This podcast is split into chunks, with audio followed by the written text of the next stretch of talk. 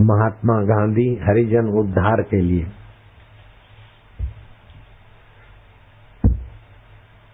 प्राण त्याग तक का संकल्प लेकर बैठ गए उपवास। मेरे लीलाशा प्रभु को पता चला, अपने सेवकों को बुलाया,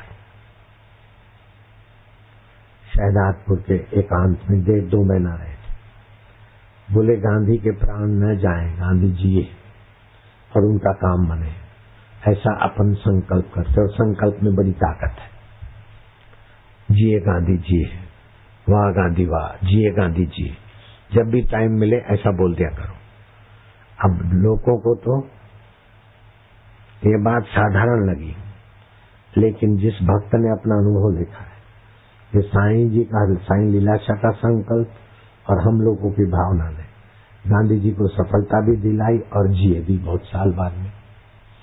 नहीं तो अखबारों में अभी गए गांधी जी, ऐसा कड़ा उपवास, अन्न जल छोड़ने वाला उपवास, अभी गए गांधी जी, अभी गए गांधी जी। लेकिन लीलाशाह साई ने शहदादपुर में बैठे बैठे दोहराया जिए जिए। ऐसे मेरी तबीयत साठ साल में तो हाथों से जा रही थी और आप लोगों ने साधक मांगे मांगना प्रभु दीजे महे दोय, बापू हमारे स्वस्थ हो आयु लंबी हो। अब तो सबके सिर पर चढ़ के बोल रहा हूँ, है ना? ये तुम्हारा संकल्प इस शरीर से न जाने क्या क्या काम करवा रहा है।